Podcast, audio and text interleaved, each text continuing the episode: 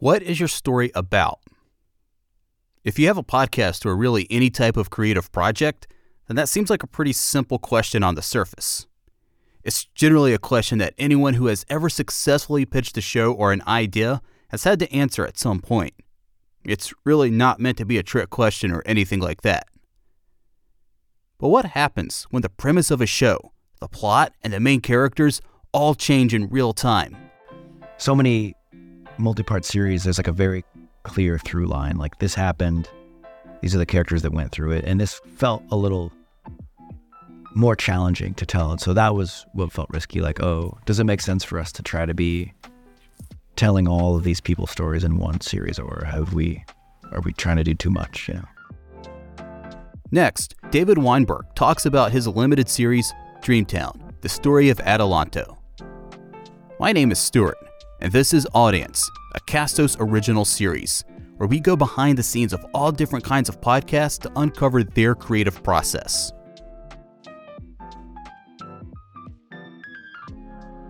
But before we get to all the creative stuff, here's just a quick note for the podcasters out there. Creativity is the most important part of the process, and without it, your podcast or your show probably won't get very far. But you also need a support system, which usually means money. We can help you there. Castos lets you monetize all of your episodes, even the old ones, with a press of a button. There's no chasing sponsors, no extra editing work, none of the headache. You can even tap into your own support network. Let your audience directly support your podcast through one time or recurring donations with Castos Commerce. For more information, check out the links in the show notes. Okay, let's get back into it. Basically, that's how I learned how to really make radio. I mean, the foundation of a lot of my skills came out of being at Marketplace. Um, I mean, just David Weinberg started out as a freelance radio reporter cutting his teeth on local stories. Eventually, he landed a gig on Marketplace, a nationally syndicated radio show from American Public Media. It was also just exciting. Like I mean, I I was very very happy to have a job in radio. Up until then, I had just been freelancing, which is a very you know you don't get to do a lot of work when you're a freelancer. Especially back then, there just weren't there were no podcasts, so it was like you know I could file a story for Marketplace every couple of months and do a few stories for the local radio. And so it's hard to get good at something if you're not doing a lot of it. But then when I got hired at Marketplace, I mean, I was doing like 100 stories a year. I mean, when you're on spot duty, it's almost every day you have to you get your assignment at 8:30 in the morning and then it has to be on the air by 2 p.m. So it was fun and exciting. And also my editor there, um, this guy George Judson, he had been at the New York Times for a long time. And that was also where I got my education and like how to be a journalist because um, I didn't go to journalism school. I don't have a college degree, and I just sort of like figured out how to make a story on my own, and then figured out how to pitch them. But I lacked a lot of just like you know the basic rules and things you should know about being a journalist that I learned. So it was like a very valuable experience in terms of, of learning things and I loved it. And it was very cool to be on the radio. Like Marketplace is a huge show. My family could hear me on the radio most days. That was really an amazing experience. And, you know, after about three years of that, I was just like, okay, now I want to like do long form. I want to spend time with people and, and stretch things out. And so, yeah, it was kind of like the perfect, it worked well in that I had this education and I did it until I decided I wanted to do something different. So he started pitching the shows like 99% Invisible and began making long form podcasts. One called Welcome to LA about his experience moving to Los Angeles, an eight part series called The Superhero Complex, and an experimental show called Random Tape. For his latest project, he joined forces with Crooked Media to create a limited series called Dreamtown The Story of Adelanto. It was a town in California that David had been covering for various freelance gigs. And while he was there, he learned of a plan that an eccentric out of towner had to improve the place.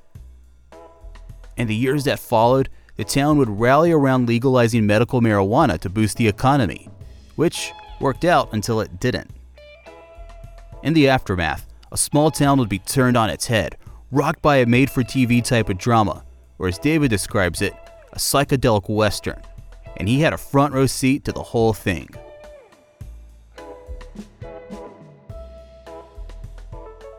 it's a small town, just under 30,000 people. It's in the high desert, so it's about an hour and a half from Los Angeles in the Mojave.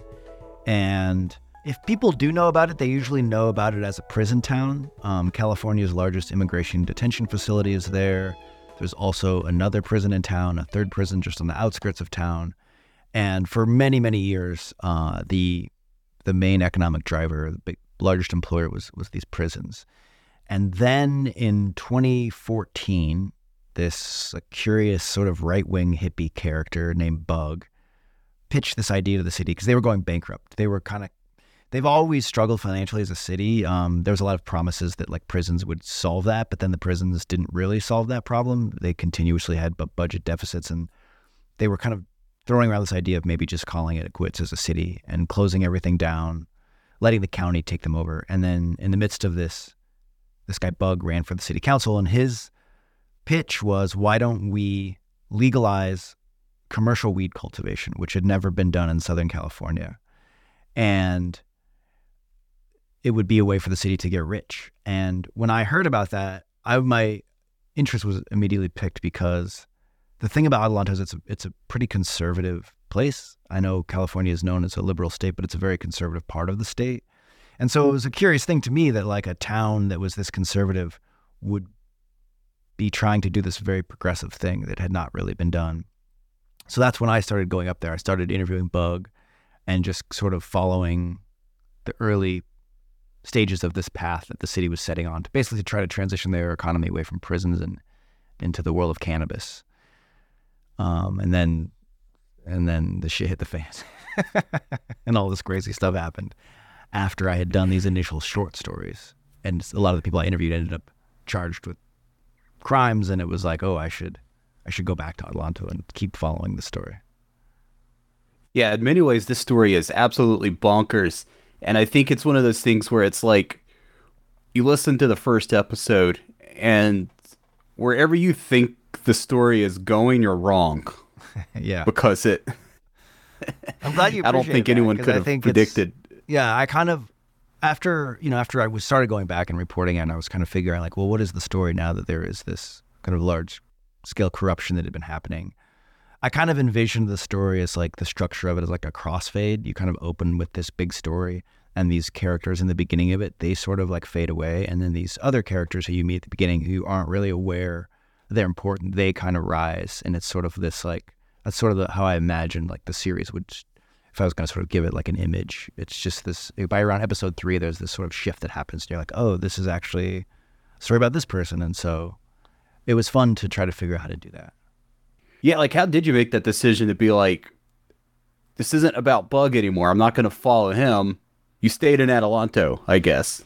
I was not particularly interested in making like a straightforward true crime show, which I think you could have done. Mm. I hmm. think someone could have easily just kind of stretched out eight episodes about what happened with Bug and the other members of the council and the crime. But I wasn't that wasn't super interesting to me. The other sort of like logistical issue was that like Bug wasn't around to talk to. Like I kind of got what I needed from Bug. He didn't he was he's not a particularly like self-reflexive deep person. So it's hard to hang a whole series around someone like that. On top of that, like the people that committed the crimes alongside, they wouldn't talk to me. You know, there's a lot of bribery stuff. The people that had been accused of making the bribes, there was the, also the law enforcement wasn't interested in talking to me. Um, at the time when I was starting to report this, there was there was still an ongoing case, and so they're like, we won't talk to you. So it was like, well, I could, you know, I didn't really want to just like interview a bunch of people around these people, and so I knew I wanted to tell a story about the town because I was also interested in the history of the town, and so I just started reporting out sort of like other parts of the city. Like I started reporting out immigration stories independently, just short pieces for the radio. And in the process of doing that, I met another city council woman who had replaced Bug. And as soon as I met her, Stevana, I was like, oh, you should be the main character of this show because you are. She was just like one of the most compelling people I've ever met. Like, just you, especially in terms of being a politician. Like, she was just very open. She was like, yeah, you can follow me around, whatever you want. She was just saying, like, just kind of like speaking from the heart and talking about her life in ways that are surprising for a politician. And I was like, oh, well, I'm also really interested in what happens to a place after you've had, I mean, Adelanto's had decades of corruption, but like, what's it like to try to rebuild the city after that? And what's it like for the people that are trying to like clean up these messes that these people have made before them? And so that kind of became my focus once i met stevana of just spending time with her. And and i had like sort of two tracks where i was like on one hand i was keeping track and reporting all the stuff that was happening in the aftermath of the corruption because people were still being tried. But then i was also just spending a lot of time in the town with stevana and with other people trying to like understand the city from as many different perspectives as possible did you get like any pushback for taking that track? Because were there people above you that were like, no, no, no, like true crime, true crime's the thing right now. That's what everybody wants. No. That's the story here. I mean, because no, again, like you said, that's a pretty wild story. The FBI yeah. gets involved. People go to jail. You know, there's a dead rat that ends up in somebody's bar. I mean, it's all pretty nuts. Yeah, well, I I I was very intentional when I pitched it in that like I said this is how I wanted to go, but also I because I did this for Crooked Media. Crooked Media, you know, they're a they're a podcast network that was created by people who are very interested in the world of politics. And so they were less interested. I mean, the true crime is like a great hook, and it's what I think gets a lot of people interested in it. But they were really excited about a story that gets into like small town politics and the story of someone who is running for office for the first time. Like these are these are like important values to to their like mission as an organization that tells stories. Like they're these are stuff that they're already interested in. So that was like kind of a perfect fit for for both of us because we were both on the same page about like what the direction that we wanted to take the story in and the things that we felt were like important to talk about, like democracy and especially like local government, which I, I think is fascinating, interesting, and is very underreported. I think one character that I was really interested in was Shea Johnson. Mm because this guy's covering small town politics for years. He's going to these really boring city council meetings. Probably has to report on the minutia of local government, and then boom, this story happens. Yeah, I mean it's just like right place, right time. Although there is, you know, there is a lot of this sort of corruption that happens because you don't have journalists. Like I don't even think Shea Johnson's job exists anymore. I don't think that the newspaper that he worked for has. I think they've all shrunk. But like when you don't have someone like Shea Johnson from the local paper sitting in the council meetings and then going up to the council members and being like, "Wait, this thing you just voted on and these things that happen," like it's very easy for these small town politicians to get away with a lot of things if you don't have journalists keeping an eye on things. And so Adelanto and and me, I was lucky in that there were multiple reporters that had been in covering the stuff as it was happening because I didn't come to Adelanto sort of until the tail end of a lot of that stuff had started happening, and I didn't have the resources. You know, there were there was a couple years where I was reporting on Adelanto, but I didn't I hadn't sold the story, so I was just kind of like going up there out of pocket to pitch a like short pieces, and so I didn't. You know, it wasn't until after I sold the show that I that I could really kind of embed there and spend a lot of time. So they were great resources, the local reporters that had been there. Yeah, how long did it take you to make this? Total, I think there was like a seven year period from when I first went up to Adelanto to when I the show came out. But I would say from the time that I sold the show to Crooked and, and actually was like, okay, I have the funding. This will be an eight episode series. That period was about two years from from when I got the funding and then to when it came out. So that was like intense. Two years. So there's like five years of just like bopping up there, following things, talking to people, kind of like picking away at things and just following the story by doing individual stories for KCRW and Marketplace. And then two years of just like, okay, this is, I'm going to spend a lot of time here and, and, and devote my time. And then I also had a producer who was assigned to the sh- project that worked with me 20 hours a week to help and do research. So that, that's when things kind of like kicked into high gear. And so that was two years of that. Then we had like, you know, a composer and and sound designer, all those people started coming on board, and so then it became like a team that we kind of worked on that. Did it feel risky at all, like going there and being like, "Yeah, maybe no one will ever hear this"? I, did, I don't know that it felt risky, like no one will ever hear this. It, I mean, everything feels risky because you're just like, "Is this good? Like, is anyone gonna like this? Is this add up to anything?" You know? Because I always was one of those stories that like to me, it's a red flag when I hear other people say this, but whenever people are like, oh, what's the story about? It was always very difficult for me to explain it in one sentence. And I was like, this worry, this is, I'm concerned. Like, if I can't explain what this is about, because I would often say, like, oh, it's about a town that's trying to transition its economy from prisons to weed. But it's like it's not really about that. I mean, it says like we don't talk a lot about the prisons. We don't talk a lot about weed. It's kind of a story about corruption, but it's really about I don't know. So it was just like, uh, what is this? Like, is this is this a thing? Like, so many multi-part series. There's like a very clear through line. Like this happened. These are the characters that went through it, and this felt a little more challenging to tell. And so that was what felt risky. Like, oh, does it make sense for us to try to be telling all of these people's stories in one series, or have we, are we trying to do too much? You know. I almost felt like there was like three acts to this story. You know, you have the opening act where you meet Bug. He successfully runs on the campaign of legalizing weed, uh, or at least for medical purposes. Succeeds in doing that that feels like a success story until it isn't. That all crashes. Then you meet Stevana. She has her own vision for Adelanto. And then there's like fallout from that too. Yeah. Uh, does that seem fair? I don't want to speak yeah, for yeah, you. Yeah, yeah, I mean, it, it, that one way I think about it is like it's kind of Stevana's son of the arc, and so you have like you just have a regular citizen who's watching all this crazy shit happen at city council and is like, what the hell? and is like not involved in politics. And then you have someone who like becomes a politician, decides like, you know what, I'm going to do something about this. I'm going to run for office, and then kind of has like a realization of what it means to actually be in power. Like, oh, maybe I don't have the power as a city council person, and then decides to try to like go higher up on the rungs of power, you know. And then so it does feel like that to me. It's like, oh, there is sort of three acts to Stevana as the main character and what she experiences there's also this kind of like ethos as like journalist. You have to stay impartial.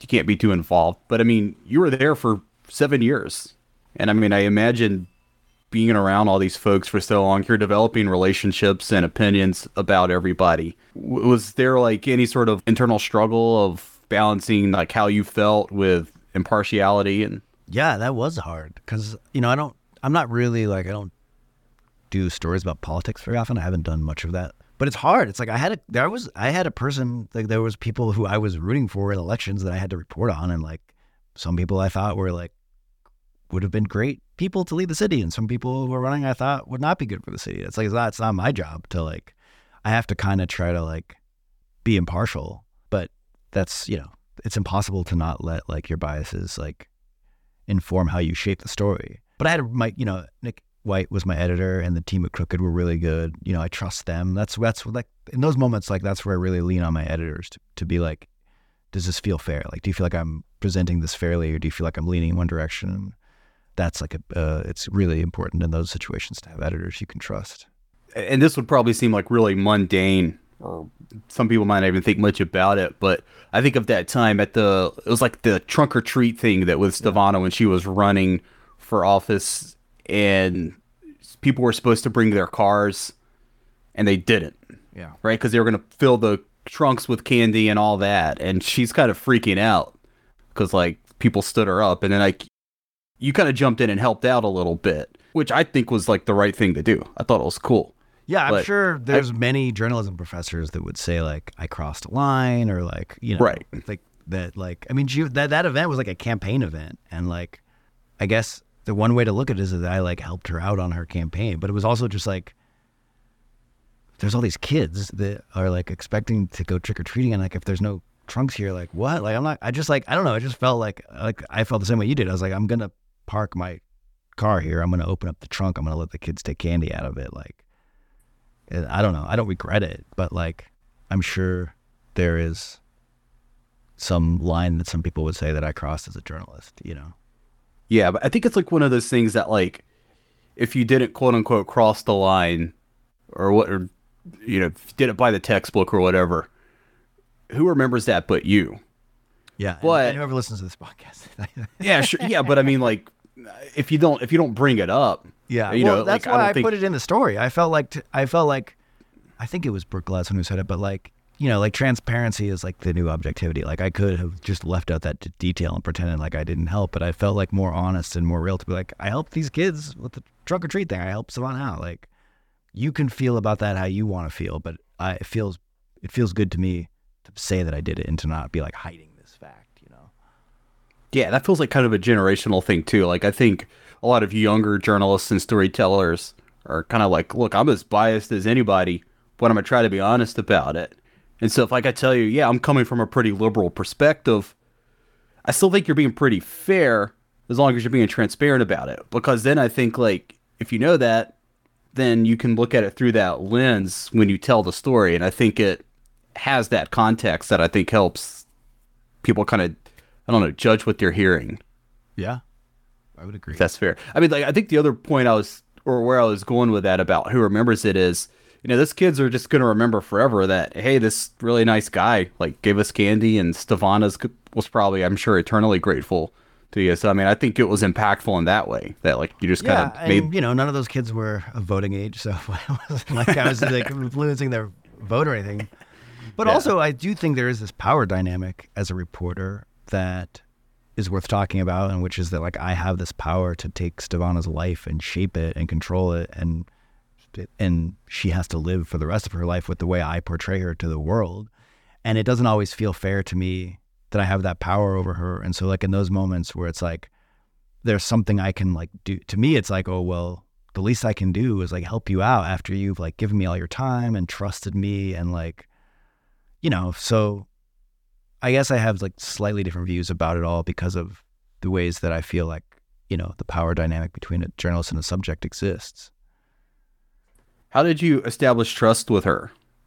I just I don't know. I feel like she kind of just trusted me from the beginning. Part I mean, one thing that helped was that I went up there, I interviewed her for a piece about it was right after she got elected and it was about her coming into power and about sort of like the aftermath of the weed stuff and immigration detention.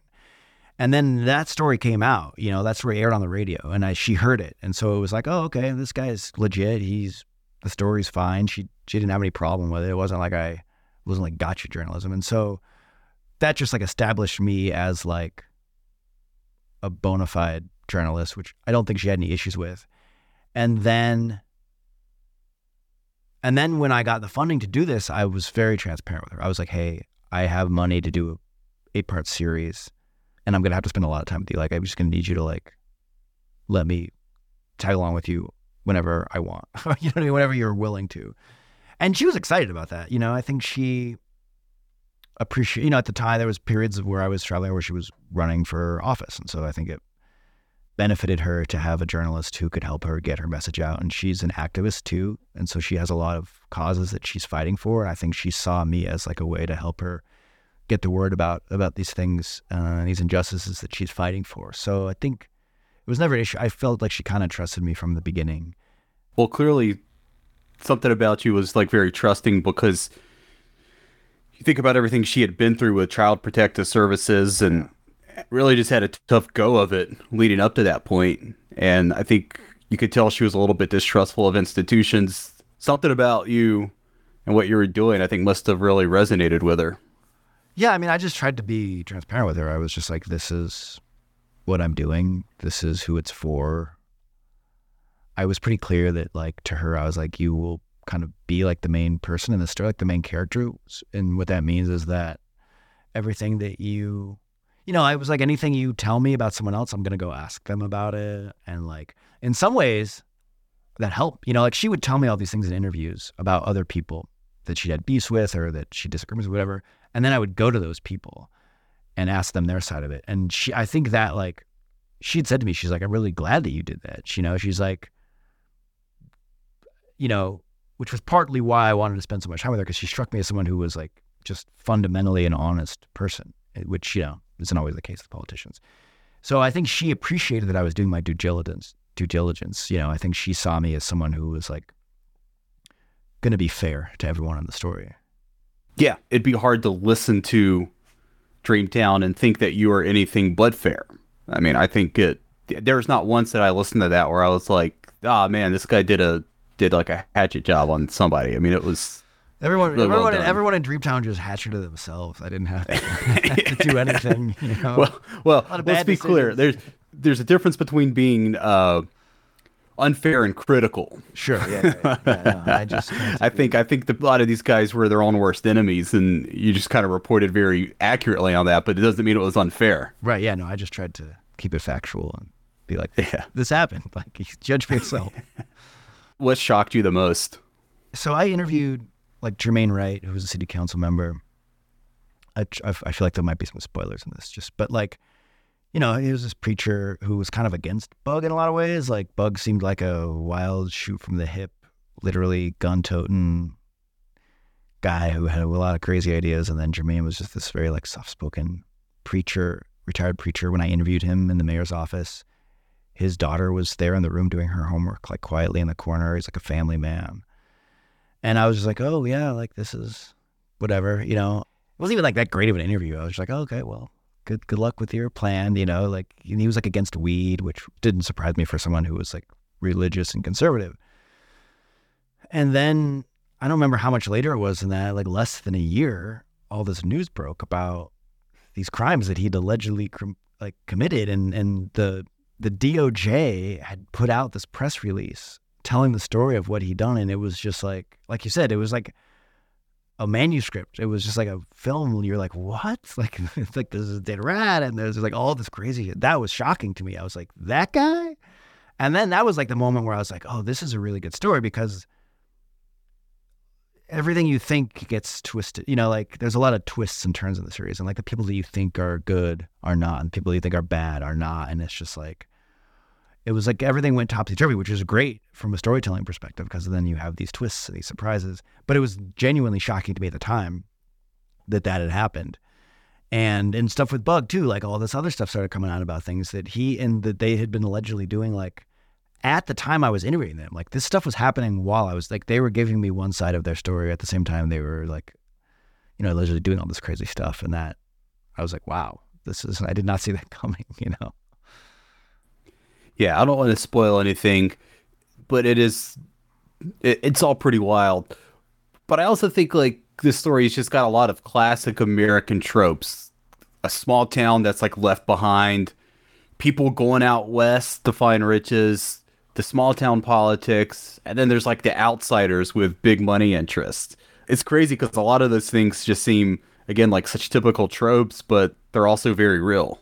Yeah, that was kind of why I, stylistically, one of the ways I pitched the story, I was like, well, it's kind of a psychedelic Western. You know, it's about this town in peril. Stranger comes to town, literal gun toting stranger in like a straw cowboy hat and tie dye shirt, and is like, I want to save the town, you know? which is like such a trope of westerns. And so I was like, well, let's lean into that. Let's like kind of subvert that in some ways, but also like create a frame around this show that feels like an arc, you know, like an archetypical western story. And I sort of like use some references from those things as like in the story to highlight those points. I think one of the things I think that really just drew me in, again, like stylistically, was the use of the narrator setting up each episode. How did that come about? I'm a huge fan. Another like another thing that inspired this series was the movie True Stories. I don't know if you've ever seen it, but it's uh, David Byrne. The Talking Heads made this movie about a small town in Texas, and it's great. It's kind of like a musical, but the opening of that movie is just David Byrne, and he's standing in front of like a projector screen, and he narrates the history of Texas basically from the beginning of time while these images are sort of projected behind him. And I really liked that as an idea and I wanted to try to do my version of that. And I was like, oh, it would be really great. Because there was also, there's all this interesting history to the town about how it was founded and stuff like that. And I didn't have a lot of, I didn't really have any compelling voices to tell that story. And then I, I liked this idea of kind of like some westerns have it and and some like stories within a story where there's like kind of like you're opening a book and it's like this is the legend of Adelanto. And so I thought it would be good to have someone other than me sort of like tell the entire history of kind of of California and of this town before everything happens as like a, kind of like a prologue. And I liked the idea of it not being in in my voice. And so we recorded that and we liked it, but then there was this question of like who is this person, this random narrator at the beginning of the show, and like, do they ever appear again? Like, what happens? And then I was like, well, they should they should definitely they should bookend the story. This this this um like this omniscient narrator should open the show and they should close the show and talk about what happens kind of after everything. But then it was like, well, how do we explain this person? Do we need to explain this person? And then and then someone on the team had the idea of like, well, instead of doing a recap at the beginning of each episode, why don't we just have this this woman this like nameless narrator. Why don't we have her do those so that she isn't this presence that's only in the first and the last episode? And that was sort of like how we decided to do that. Sound design too. I mean, you had like a custom score for this and everything, and oh yeah, blessed to have Eric Phillips do the music, whose work I loved, and you know he did some stuff for Winds of Change, so he had a relationship with Crooked already, and I thought the music for that show was really great. And then Brendan Baker's, you know, probably one of my, if not the my favorite sound designer I've ever worked with. We had worked together on some Love and Radio stories, and he's a friend, and so and I wrote to him and I was like, I don't know if I can afford you, but like, would you want to work on this? And and uh, yeah, Crooked was great. They had the budget for it and like believed in the importance of those things. And instead of using stock music and minimal sound design, we got to like hire people that I trust and had worked with in the past, which was which was great. NPR referred to Dreamtown as like a Coen Brothers esque story. That's what I thought of when I heard the narrator the first time. Does that feel fair? Yeah, yeah. I think I even had a reference in the script where I was like, it, it you know, when I think when I read the DOJ report on Jermaine's arrest, I was like, oh, this, you could just like erase DOJ press release and write like treatment for Coen Brothers script. That's like it's interchangeable. You know, it's like, especially like the people like, and you know, Coen Brothers. There's obviously they've done lots of different kinds of movies, but when I think about like Fargo, like those sorts of characters, these sort of like down and out folks who are trying to scrape together a buck or things like that. If the, the, the Adelanto feel like those sorts of, of characters, and like Big yeah, next season, next season of Fargo, the TV show, man, you got to get it optioned. It, uh, yeah, I think it's actually, I can't say officially, but it is probably going to be a TV series. Oh, that's cool. Yeah, the wheels of all that stuff are moving, but nothing. Yeah, yeah, but I um yeah, there's interest in people who make good TV are excited about it. Yeah. Do you watch a lot of Coen Brothers? Yeah, yeah. I've seen. I don't know if I've seen all their movies, but pretty much, probably all of them. Yeah. They almost never miss. It seems like. Yeah, they're great. They're... Yeah, I was watching uh, the Ballad of Buster Scruggs recently. Oh yeah, yeah. Some kind of Adelanto vibes to that, you know. yeah, yeah. I mean, most of their stories seem to take place in the Midwest or out west. Yeah, that was partly why you know my I had I was worried. I was like, oh, people are gonna think I'm ripping off the Big Lebowski the way I'm doing this like opening. But I was like, it's not really. That wasn't my intention. You know, my well, I mean, the Coen brothers didn't invent the idea of a narrator. That's true. Yeah, yeah. But that was something I, mean, I was like, oh, are we gonna? Yeah, that was something that crossed my mind when I was coming up with the idea. Yeah. What's next for you? I really want to make a show about the Mississippi River, and so I'm trying to pitch the a series about the river. That's like one thing I'm working on. I just got back from traveling down the Mississippi with a river circus and did some reporting for that. And so I'd like to go down the river with a bunch of different folks. I've canoed part of it myself. And so I'm trying to get the funding to make that happen. And um, I just made a, a, pilot for a network that if that gets funding, then I'll, I'll work on that too. And I'm doing a little bit of editing work for a series that's going to come out in a couple months. That's cool. Yeah. Yeah, the funding's always the tricky part. It seems like. Yeah, not a good time for a limited run podcast series right now. It's a tough market. Yeah, if you ever figure out the magic formula to getting people to give you money. I had a good run. You know, I made uh, three yeah. shows in a row with other people's money, and I was very happy about that. But um, I'm sure there'll be more shows. I mean, these companies have to make shows, right? If they're gonna make money, isn't that the whole plan? Like, you know, make shows and then sell ads or sell IP or something. You gotta have something.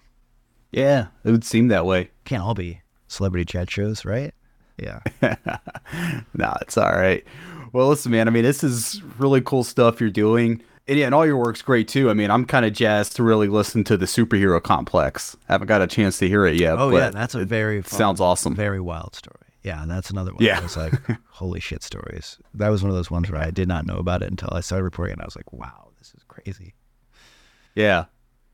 I can't believe anyone actually did that. Oh yeah, they did it. They're still doing it. They're still doing it. I went out on patrol with some of these folks that are still out there. Some of these real life superheroes are out oh, there. Boy. They'll be out there this weekend, I bet. Keeping all us right. safe. Well, the podcast is Dreamtown. It's available at all the usual podcast places, plus on Crooked's website. I'll post it in the show notes. Don't worry. Cool. Thank you so much for having me on. Yeah, man. This was fun. It feels a little cliche to say that a story captures the human experience, but I think it's true in this case. David's stories do tend to shed light on the stranger aspects of humanity. But as weird as the events from Dreamtown are, they do tell the story of a community just trying to make it. And in that way, David manages to show a little bit of humanity amidst all this chaos. And if nothing else, anytime your work can be favorably compared to the Coen brothers, you've done something right. And now it's time for our podcasting tip where our guests share some handy tips with the rest of us.